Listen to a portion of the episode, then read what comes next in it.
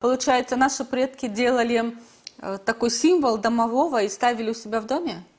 Да, да, и ставили дома, и поклонялись ему, и просили у него защиты. Каждый, кстати, каждый раз, когда что-то просишь у домового, там убаюкать детей, успокоить, или урожая просишь, или здоровье кому-то, обязательно его чем-то кормят. И вот для этого нужна вот эта вот мисочка, с которой он... Обязательно в доме должен быть домовой. Как попросить у домового, чтобы у тебя было благополучие в чем-то а, определенном? Такое было?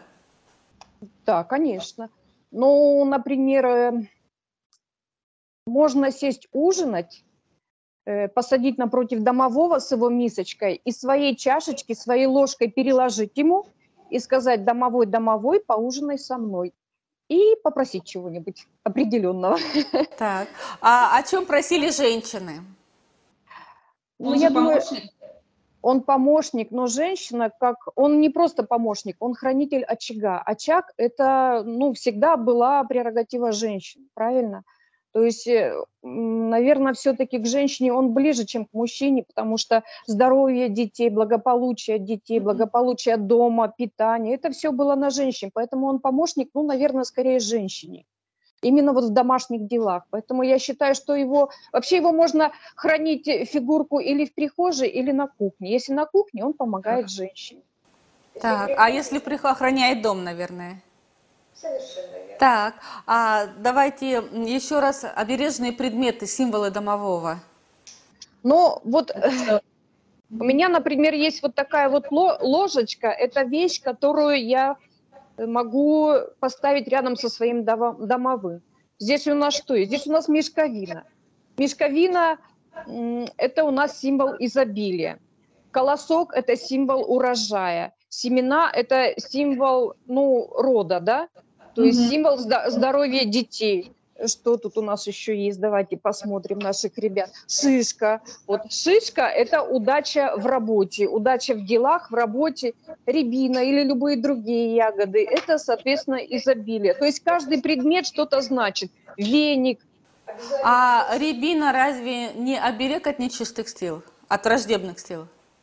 Вообще рябина – это женское дерево. Он, оно приносит э, здоровье, благополучие женщинам. И рябина у домового – это, ну, это красота, понимаете? Это, то есть это то, что больше всего хотят женщины. Это красота, это здоровье, это внутренняя сила.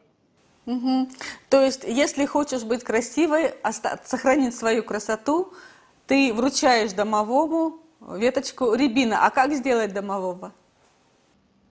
А вот я вам сейчас даже покажу и расскажу. Вот этот домовой, вот он, видите, он сделан из полимерной глины. Он такой почти настоящий. То есть это вот прям натуральные такие дедушки. Но домового можно сделать самой. Лучше всего делать из натуральных материалов. То есть либо лепится он из глины, либо из дерева, либо вот я беру вот такой вот кусочек мешковины, делаю из него вот такую вот пупочку с глазками. Такой симпатичный а то. Потом одеваю его, у меня есть шубка, у меня есть лапки. Где тут у него глазки-то? Крив, кривенько, да? Монетка. Ложу обязательно монетку. Монетка – это чтобы было финансовое благополучие в доме. Ножки, ручки и, соответственно, волосики, да? Сейчас я покажу вам просто готовое вот у меня был. Вот он у меня готовый, вот такой вот получается. У этого домового в руках ключик. Ключик, mm-hmm. ключик – это удача в делах, открытие новых дел каких-то, это удача в новых начинаниях. То есть ключик – это очень хорошо. В общем-то, так же, как и замочек, но если делай, даете ему замочек, пусть он будет открытым. Угу. А можно дарить кому-то домового? Я думаю, что это очень хороший подарок. Это очень хороший подарок на новоселье.